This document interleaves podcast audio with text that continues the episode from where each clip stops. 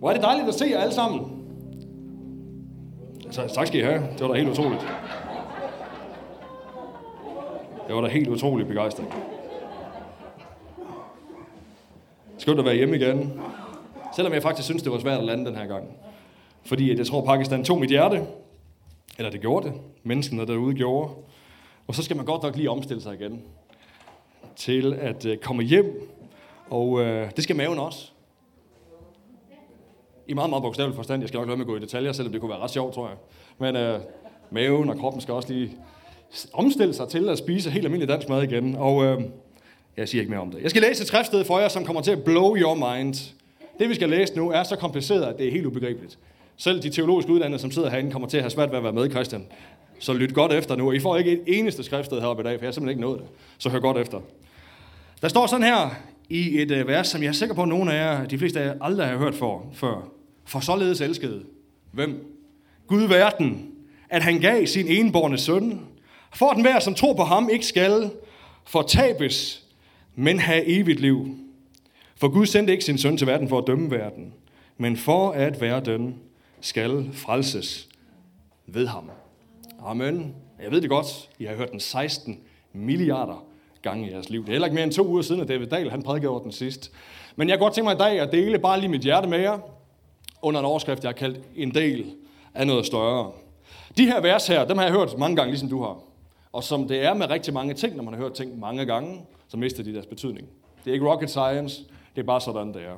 Og nogle gange, så skal man på en eller anden måde have forfrisket noget. I hvert fald, hvis det er noget, der faktisk har betydning, men som måske har mistet betydning, som sådan et vers så betydningen af det kan være.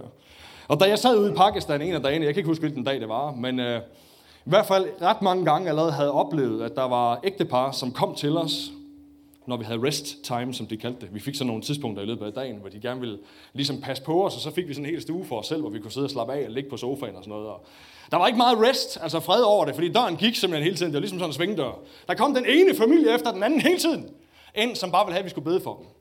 Det tror de rigtig meget på derude, så de kommer og siger, please, pastors, bless os, velsign os. Så ligesom Jo sådan havde fået lukket øjnene og måske lige var faldet i søvn, så kom der en familie mere. Og sådan foregik det hele dagen lang, når vi ikke var til møder. Og det var fedt. Og mange af dem, som gerne ville have, at vi skulle bede for dem, det var nogen, som kun havde piger, som kun havde fået døtre. Hvilket er en kæmpe udfordring for dem derude, fordi de elsker, ligesom jeg gør, jeg har fire døtre, elsker dem. Øh, det gør de også. Men øh, udfordringen for dem er, at i sådan en kultur som det, der er det sønderne, som viderefører familien. Det er sønderne, som bogstaveligt talt forsøger familien. Så når de bliver ældre, så er og mor og far, jeg ved ikke helt, hvornår skillelinjen er, men på et eller andet tidspunkt, når mor og far ikke er forsørger mere, eller de dygtigste til det, så tager ældste sønnen over og, og øh, tager sig af familien. Og så flytter mor og far ind der, og sviger datteren, som det jo så er, altså vedkommende som den ældste søn, gifter sig med, flytter ind, og så begynder de at få børn osv. Og, så videre, og så fortsætter det som sådan. På den måde kunne du sige, at det, som staten nogle gange gør for os, det er det, som ældste sønnen gør for dem. Og det betyder også, at for dem er det en kæmpe urolighed, eller sådan en bekymring for dem, hvis ikke de får en søn. Og det havde vi rigtig mange af, som kom ind og gerne ville have, at vi skulle bede for, at de måtte få en, få en søn. Og for danskere, så er det jo mærkeligt, ikke? Man så tænker, hvorfor det der det er totalt øh, diskriminerende, at du heller vil have en søn end en datter. Det skal man lige vende rigtigt ind i sit hoved. Men vi bad mange af den slags bønder. Indtil en dag, jeg kom til at tænke på de her vers, og sad og tænkte på, hvad var det Gud, han sagde? Eller hvad, hvad er det, der står her? At de således elskede Gud verden, at han gav, hvad? Sin eneste søn. Og for dig og mig, som synes, at sønner og døtre er lige gode, og det er rigtig fint, så er det en betydning, så er det måske nærmere sådan en ting, han gav sit barn. Åh, oh, det må gå nas. Det er svært at give sit barn væk. Men for dem, og for den kultur, som det blev skrevet til, til at starte med den jødiske kultur, der tror jeg slet ikke, det er, jeg tror slet ikke, det er tilfældigt, at Johannes, som skriver de her ord, han faktisk lægger tryk på, at han gav sin enborne, sin eneste søn. For på den måde illustrerer, hvor langt han rent faktisk gik. Måske faktisk i virkeligheden for os at åbne sit hjerte, eller åbne Guds hjerte lidt og sige, det, det kan godt være, at jeg er Gud, og jeg kender fremtiden, jeg kender fortiden og alt muligt, men det at give sin søn væk, er ikke let. Det, det gør man ikke bare. Det gør Gud heller ikke bare. Det siger noget omkring hans kærlighed til os. Så i den her kultur, og prædike omkring, som jeg gjorde den ene aften, da jeg stod ude på et tag, ude midt i et slumkvarter, skulle holde sådan et evangelistisk møde, hvor mange mennesker blev frelst, og stå og tale omkring, at Gud elskede os så meget, at han gav sin eneste søn. Det, som for mange mennesker er forsørgelsen, selve sikkerheden i livet, gav han, fordi han elsker os. Det synes jeg bare var en opmuntring. Og så er der også noget omkring det her med, at Det bliver ret tydeligt i de her vers, at Gud ikke bare gav sit liv for dig og for mig, men for verden. De således elsker Gud verden. Nå, jeg kan godt lide, sikkert ligesom dig, at når jeg læser min bibel, så sætter mig selv ind i den. Jeg har decideret lært at gøre det. Så de steder, hvor der måske står Israel, eller står et eller andet navn, så sætter jeg mig selv ind, som om det var mig, det handlede om. Det tror jeg også er okay. Jeg tror rent faktisk, at der menes med det, at til således elskede Gud Shamini, at han gav sin enborne søn. Til således elskede Gud Christian Tindbæk, sågar endog også, at han gav sin enborne søn. Til således elskede Gud hver eneste en, som du kan komme i tanke om, hvilket navn du kan nævne under himlen. Elskede han så meget, at han gav sin søn, endda mit navn. Men det er ikke det, der står. Der står til således elskede Gud verden. Hele verden, alle som er i den, hver eneste menneske, inklusiv dig og mig, men ikke bare dig, og ikke bare mig. Ikke kun dig. Og jeg tror nogle gange, det kan være svært for os, fordi vi, som vi har talt om mange gange, lever i det, vi kalder en individualistisk tid. Alt i mit liv handler omkring mig. Jeg er så ekstremt meget centrum i mit eget liv. Og selvom jeg står og synger sangene hernede, og tager den kristne kasket på, og gerne vil bekende alle de rigtige ting osv., så, videre, så er slet ingen tvivl om, at når jeg kigger ud af mine egne øjne, og det liv, jeg oplever, så fylder jeg helt uhørt meget. Og du kan sidde og tænke, du er da en elendig præst. Jamen, sådan er du jo også. Så flere næbet. Du er ikke et hak bedre, end jeg er. Sådan er vi. Vi har lært hele vores liv, de fleste af os, at du kan blive alt. Du er god nok. Du er alt muligt.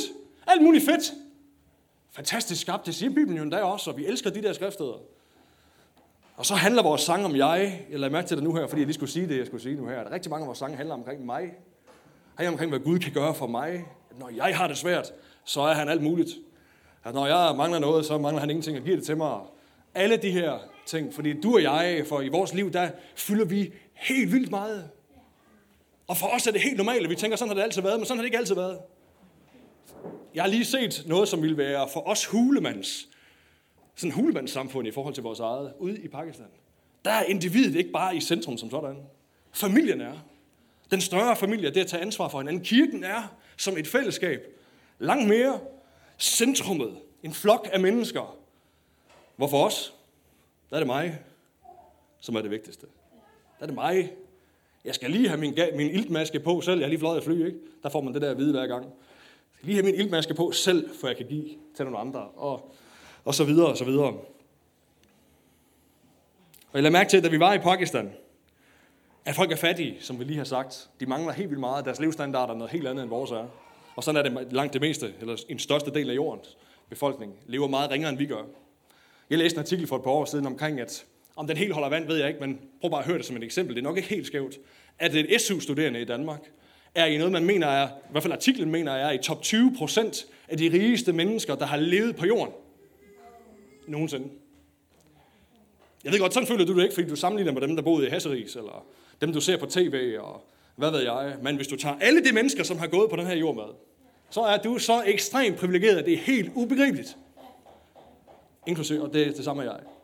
Så vi var i Pakistan, og derude har de i hvert fald ikke helt det samme privilegie, sådan en grad af privilegie, som vi har. Og derfor så kunne man godt sige, at deres, man kunne godt tro, at deres ønskeseddel, eller deres, du ved, deres bønneliste, ting, de gerne vil have, at Gud skulle gøre noget ved, er lang. Og det er den også. De har enormt mange behov, de gerne vil have, at man skal bede for. De har, når man spørger, om der er nogen, som er syge, er der helt vildt mange af dem, som er syge. Når man spørger eller taler omkring økonomiske problemer, er der rigtig mange af dem, som har det. Det giver næsten sig selv. Men jeg tror ikke, den er meget længere end vores er. Jeg er, ikke, jeg er ikke sikker på, at du kan finde sådan flere ting på deres lister, end du kan på vores. Og det har faktisk undret mig en del. For jeg tænker, jamen jeg har jo så meget. Jeg har helt utroligt meget. Når man kommer derudefra og ser det sted, vi har med det, synes jeg, fine hus, vi for nyligt har fået renoveret lidt på og fået bygget. Og vi har en god bil, der kan sidde syv i den. Jeg kan have råd til at købe en hund, så vel. Det gjorde jeg i går. Jeg har fire børn, jeg kan give dem mad hver dag. Og alt muligt andet. Jeg har vildt meget. Og så alligevel, så lykkes det mig at finde en ønskeseddel, der er så langt med ting, jeg gerne ville Gud, han skulle give mig. Ting Gud, han skulle gøre for mig. Ting, jeg gerne vil have, han skal lægge til i mit liv. Udover alt det, jeg allerede har i forvejen. Jeg ved ikke, hvor jeg ligger han En top 3-4 stykker procent af folk, der har været rige, øh, de rigeste i verdenshistorien. Hvis man er på SU og ligger i top 20, så ligger jeg et stykke højere om end det. Jeg har det godt, venner. Chancen er, at du også har det godt. Og jeg kan undre mig over, hvad det er for sådan en mentalitet i vores liv, der så gør, at når vi så kommer til Jesus, så alligevel så er der så meget mere, vi gerne vil have fat i. Og, og jeg lurer på, om det ikke bare dybest set er, fordi det er sådan, vi lever hele vores liv. Alt, alt hvad vi ser på fjernsyn, og alle reklamerne og sådan noget, er en stor gang sådan promovering af, at der er mere at få. Der er mere til dig. Flere materielle ting. Meget mere. En dag så hørte jeg mig selv derude, hvor jeg skulle prædike sige til dem, at jeg kommer fra et privilegeret land af. Så mange af jer måske har set på fjernsyn, og gerne vil være som. Men bare ved, det ikke nødvendigvis lykken at være der, hvor vi er. Fordi mere vil have mere. I mit land her i Danmark, hvor vi er nu. Det er jo ikke fordi, vi nødvendigvis bliver tilfredse af at have mange ting. Det er ikke nødvendigvis fordi, vi finder sjælefred af at have mange ting. Jeg vågner stadigvæk op den dag i dag, og jeg kender en dag Jesus nogle gange, og kan, kan have svært ved at finde fred i mit liv. Og nogle gange tænker jeg, der skal bare et eller andet til, hvis jeg køber det her, så bliver det godt. Hvis jeg får det her tilføjet til mit liv, hvis jeg får et barn mere, hvis jeg gør et eller andet vildt mere, tilføjer et eller andet til mit liv, så får jeg det bedre. Og det gør man også nogle gange i et par dage. Og så går det over igen. Fordi det er sådan et grundlæggende vilkår, tror jeg, at man forsøger at dække sit liv til. Og fylde sit liv med ting for at finde, hvad end det er, man nu leder efter. Og det, som jeg tænker er udfordringen, det jeg har lyst til at udfordre dig og os på i dag, er, at Gud han elsker dig. Det gør han. Han elsker mig helt, helt vildt. Han elsker mere end dig, og mere end mig. Han elsker alle mennesker.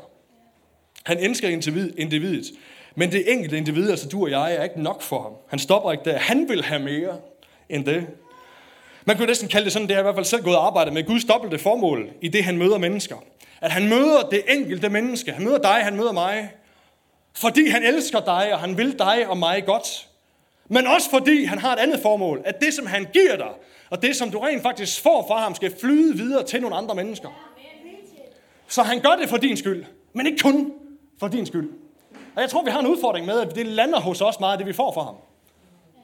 Så jeg tror, de, de gode ting, Gud han giver dig, om det så er inde i det mentale, at han viser sin noget til dig, og så bliver du fri, eller han konkret giver dig et eller andet, du beder om øh, madvarer, og så står det der næste dag, eller whatever det er.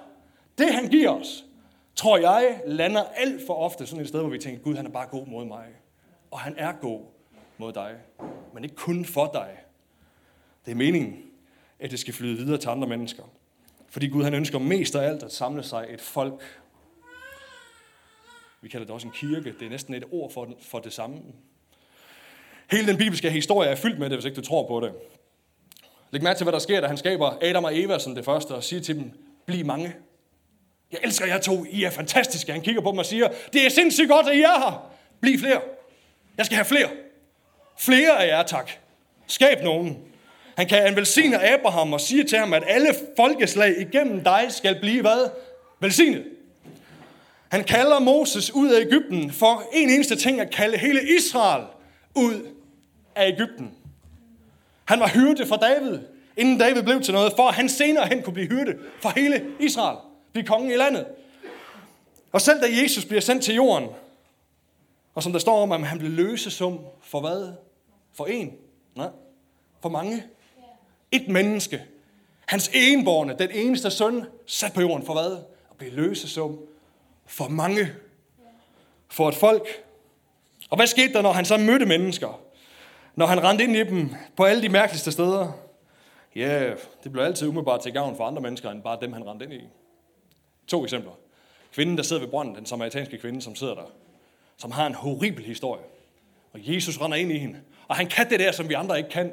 Så han går ind i hendes liv, som er fuldstændig forfærdelig. Og han afslører det fuldstændig. Og hvad er hendes reaktion? Hendes reaktion er, at hun, går, hun løber ind til den nærmest liggende by og fortæller alle om, hvad hun har oplevet. Jeg har sagt det før, det vil ikke være min automatreaktion. At gå ind og fortælle dem alle sammen om det elendige, han lige har afsløret mit liv. Men på en eller anden måde, så mødte hun et eller andet i Jesus, der gjorde, at det var hun helt okay med. For det var så gode nyheder, det hun var løbet ind i, at det skulle de alle sammen vide. Så hvad skete der? Det gode, han gjorde for en, det blev godt for mange. Eller historien om Zacchaeus, som nogle af jer vil kalde, som jeg altid forestiller mig, at Bibelen henter også lidt til det. Måske var en lille og småbuttet mand, som havde svært ved at se ret langt. Og så måtte han kravle op i et træ. Man kan undre sig over, hvordan det kunne lade sig gøre, alt afhængig af, hvor buttet han var. Men han røg op i træet, sad og kiggede, du griner René, sad og kiggede og ventede på, at Jesus kom, og Jesus tager hjem til ham, og på et tidspunkt så, vi ved ikke, hvad der sker inde i hans rum, da de sidder og spiser sammen, men hans umiddelbare reaktion er, da han kommer ud af rummet igen, ud af huset igen, er, at han tager sine penge og giver dobbelt tilbage til dem, han har været fusket over for, dem han har snydt for penge, giver han dobbelt tilbage igen, og så tager han halvdelen af hele hans rigdom og giver til resten af byen. Og vi aner ikke, hvad Jesus har sagt til ham. Det vi bare kan se er, at den umiddelbare reaktion var, at det, som var på en eller anden måde var blevet velsignelse for ham, og at Jesus havde mødt ham, det blev til velsignelse for mange for verden omkring ham. Det er næsten som om, at de her mennesker, som har rendt ind i, de godt vidste, at de bliver en del af noget større. At ja, Jesus elsker mig. Men det, det er for et formål. Det er til nogen. Det er til mig, men det er også til dig. Det, han giver mig er til mig, ja, det er det, og jeg kan glæde mig over det, og skal glæde mig over det. Men det er også til dig. Og de eksempler kunne man blive ved med. Fordi Gud han ønsker at samle sig og skabe sig et folk, en kirke, som elsker og tjener ham. Og det gør han i mødet med det enkelte menneske. Og derefter så er hans forventning, at det han gør i dig, det spreder sig til andre mennesker. Man kalder det med et fint og brugt ord, multiplikation. Multiplikation. Og det er det, som missionen dybest set handler om. Som der står i Matthæus 10, kapitel, eller undskyld, 10 og vers 8. At du har fået givet det for intet, Giv det for intet. Det, som Gud har givet dig, det han har beriget dig og velsignet dig med, det har du fået fuldstændig gratis. Giv det videre til nogle andre. Fuldstændig gratis. Eller som Johannes, først, jeg tror det er først Johannes brev, kapitel 4, som siger, at vi elsker, fordi han elskede os først. Det er igen et udtryk for, at det, som, Gud, som flyder fra Gud og andet i vores liv, har til formål at forvandle os, sådan at det flyder videre til andre mennesker til verden omkring os. Og det betyder, at det øjeblik, at du modtager noget fra Jesus i dit liv, velsignelse, frelse, helbredelse, whatever det er, så er kimen lagt til, at du nu har noget at give til andre mennesker. Derfor skal du heller ikke underkende, at hvis du er blevet helbredt for et eller andet, så er der en chance for, at du rent faktisk har noget nu til at give den helbredelse videre igen. Det tror jeg fuldstændig på. Hvis Gud har velsignet dig med noget, er der en chance for, at du rent faktisk har mulighed for at bede for andre mennesker, og så vil de nu begynde at modtage det sammen. Eller også kan du bare give dem noget af det, som du har fået.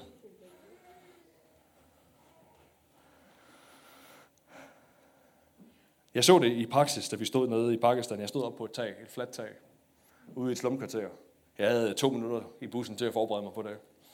Og øh, der sad, jeg ved ikke, om der sad 150 mennesker, en masse børn, en masse kvinder og også en del mænd. Mange af mændene er på arbejde og har ikke tid til at komme til møder på den måde. Men jeg stod deroppe på et tag, jeg skulle prædike. Og der var rigtig mange den aften, som blev både frelst og som blev helbredt. For vildt. Jeg bad den ringeste bøn, du overhovedet kan forestille dig. Den var så grim og dårlig, den bøn. Jeg stod bagefter og tænkte, der kommer ikke til at ske noget som helst, da jeg satte mig ned. Men så regnede det ind med vidnesbyrd bagefter. Folk, som kommer op foran, det gør de gerne dernede, ikke? Sådan kommer op foran og fortæller umiddelbart, hvad de oplevede i deres krop. Folk, som oplever, at de mørke tanker, de går ind med, forsvinder. Folk, der havde dårlig ryg, som rettede sig og mærkede varme ned igennem kroppen og alt muligt. Vi sad bare og kiggede på hinanden, og jeg tror, vi var alle sammen enige om, det var godt en dårlig bøn, Silas. Men det virkede af en eller anden mærkelig årsag. Mennesker blev frelst.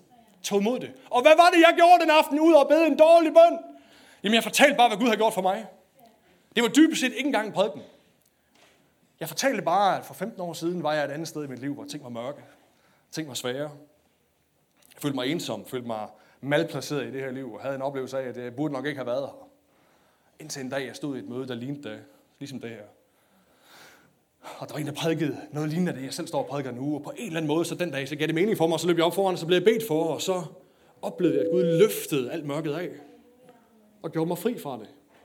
Det var dybest set det, jeg sagde til dem. Og hvad skete der? Mennesker blev frelst af det. Blev helbredt af det. Noget så simpelt som det. Hvorfor? Fordi det er det, Gud har givet mig. Det er det, han gjorde for mig. Og når jeg deler det, han giver med mig, så har det en effekt ind i andre menneskers liv. Fordi han, ja, gjorde det for min skyld. Og da han mødte mig, der tror jeg, at hans øje var fixeret på mig, og det var bare mig, han så.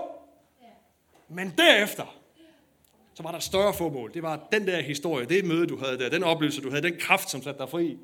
Den er også til andre mennesker. Det er en del af noget større. Og mission, som vi kunne sige er overskriften på alt det, vi taler om her, når man giver noget videre, det er en helt fundamental del af det kristne liv. Hvis du elsker Jesus, hvis du er disciple, så kan du ikke være det uden at være i mission. Du kan ikke være disciple af Jesus, uden at være i mission. Og mange af os vil sidde og håbe på og ønske lidt, at man kunne outsource det til sådan nogle særlige evangelistiske, udadvendte typer som Arne Blikker og René Krav, som sidder herovre, og alle mulige andre, som er helt vildt hårde til bare lige Else Marie, og hvem, hvem du nu ellers skal komme i tanke om, som er virkelig god til bare lige at vade ind i mennesker. Og så få fortalt dem, hvordan tingene hænger sammen. Og få dem overtalt. Det vil de fleste af os ønske, at vi kunne outsource det til, men det kan vi ikke, venner.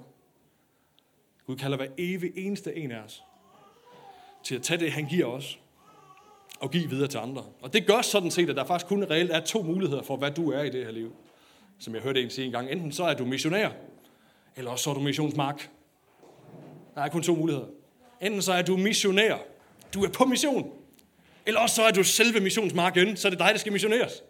Det betyder, at det øjeblik Gud han møder dig, uanset hvor umoden eller moden du så måtte være derefter, eller hvor meget det hænger sammen for dig nu, hvor meget du har forstået, så er der noget, du kan give videre til andre mennesker. Og Gud forventer det af dig. Derfor så tror vi også her i kirken på, at vi er kaldet til som kirke og som enkeltpersoner at tjene på fire marker, som vi plejer at sige. Hvis nogen af jer har været på introkursus inden for de senere par år, så vil I vide det. Hvis ikke I har, er det ikke sikkert, at I har hørt det før. Men så kan jeg lige repetere det nu. Vi tror på, at Gud har kaldet os til at være på fire marker. Og det har vi fra Apostlenes Gerning i kapitel 1, vers 8, hvor Jesus siger, at I skal få kraft, når Helligånden kommer over jer. Til at være mine vidner. Til at give det, jeg har givet jer. I Jerusalem, i Judæa, i Samaria og til jordens ende. Puh, du kan ikke huske det. Fire steder. Fire marker. Og i vores læsning af det, så betyder det, at han har kaldet os til at være lige præcis her. I Jerusalem. For de mennesker, han talte til, der var det der, deres lokale samfund, det var det sted, de var, byen, de hørte til i. Der skal I vide Men også i Judæa, det omkringliggende, nordliggende samfund. Det sted, som er lidt længere væk, og måske en lille bitte smule mere spændende at bevæge sig ud i, eller angstprovokerende. Fordi det er lidt længere væk fra hjemstavnen af. Der er du også kaldet til at være. Eller Samaria, som så er et godt stykke længere væk, som de havde kendskab til, de mennesker, han talte til, men på ingen måde havde lyst til, eller følte, de havde lov til at tage hen til. Fordi det var et no-go at tage derover. Der er I kaldet til at være mine vidner. Og så det sidste sted, hvor er det alle de andre steder. Resten af jorden.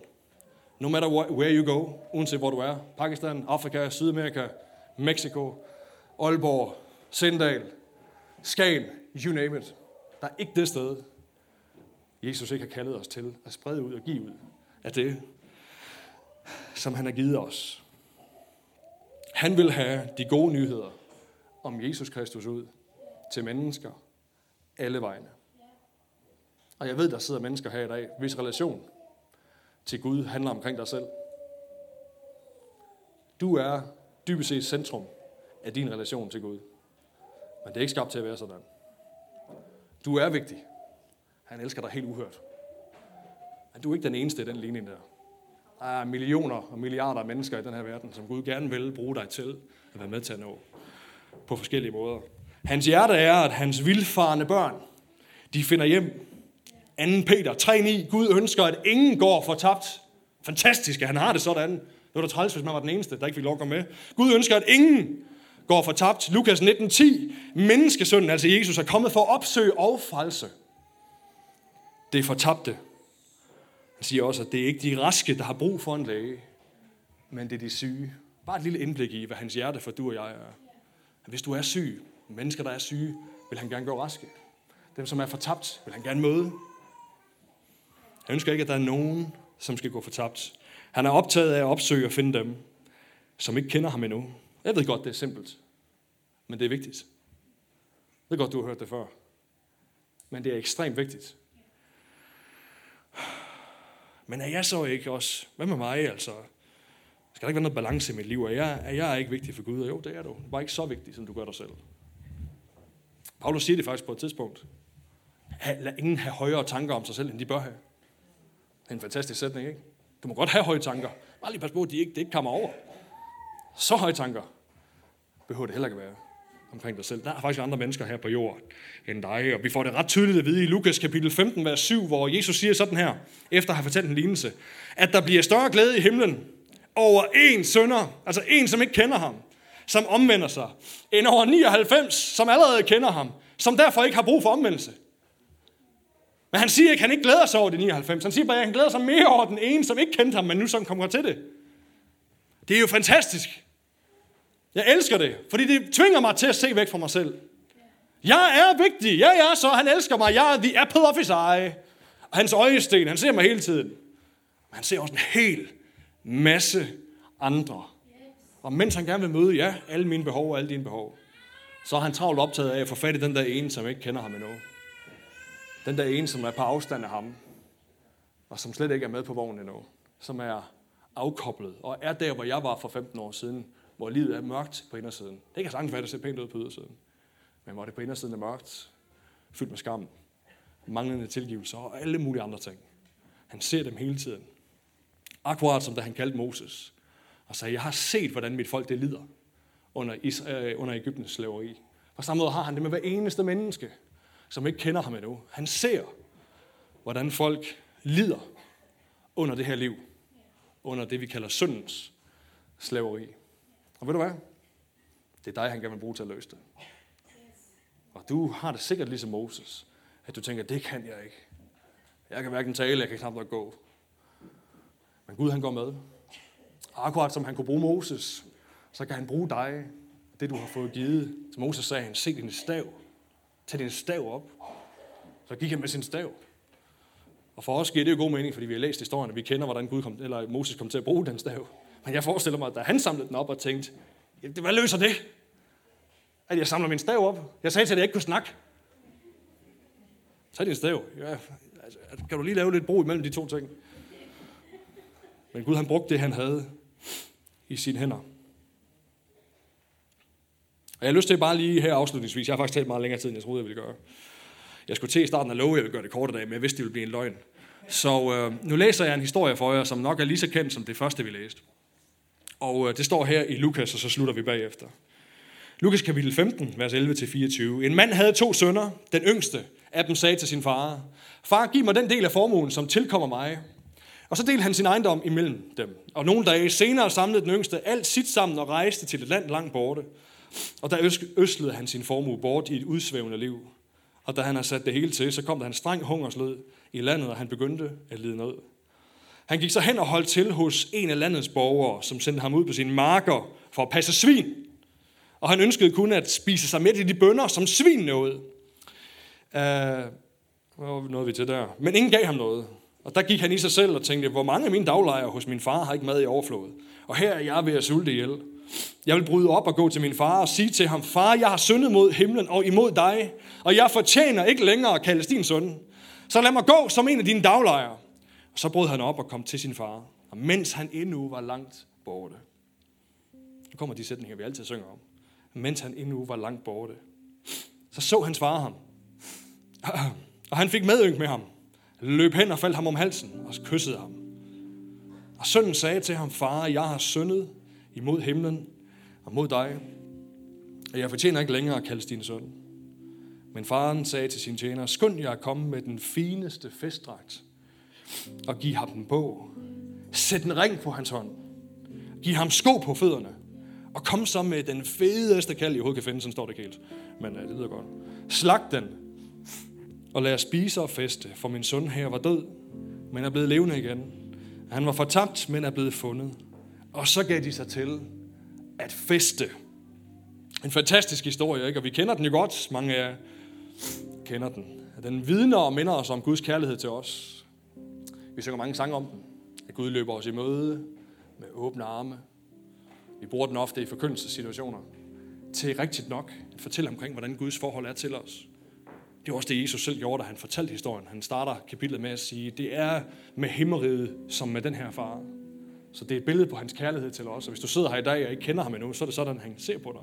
Uanset hvor du er, uanset hvordan du oplever det, uanset hvilke fejl, synd, mangler, til kortkommenhed, du har i dit liv, så står han sådan set bare og venter på, at du tager beslutning om at vende dig imod ham.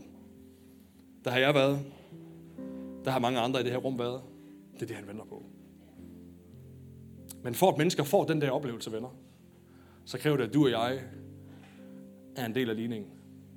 Der er meget, meget få mennesker, som rent faktisk oplever faderens arme i praksis, gør sådan her omkring dem. at det er hans arme, som omslutter dem. Langt de fleste mennesker, de oplever det igennem et andet menneske, som viser dem det. Hvis mennesker skal have lov at komme i kontakt med den far, som elsker dem så meget, og har en festdragt, han bare venter på at få lov til at putte på dem, en kald, han bare gerne vil have lov til at slagte, så de kan spise den, og have lov at holde fest og putte ring på ham og gøre mennesker til noget, så er det næsten hver eneste gang, fordi de først har mødt et menneske, som viser den akkurat samme kærlighed til dem. Sådan har det været i mit liv, og sådan er det for 99,9 procent af andre mennesker også. Så du og jeg, hvis vi synes, den her historie er så fantastisk, og har så stor betydning ind i vores liv, og vi tror på, at det er Guds hjerte til andre mennesker, så er det vores tur. Efter vi selv har mødt de åbne arme, og blevet taget ind i favnen, til at gøre det samme med den næste. Ved at tage det, som vi er blevet givet, og give det gratis til nogle andre. Amen.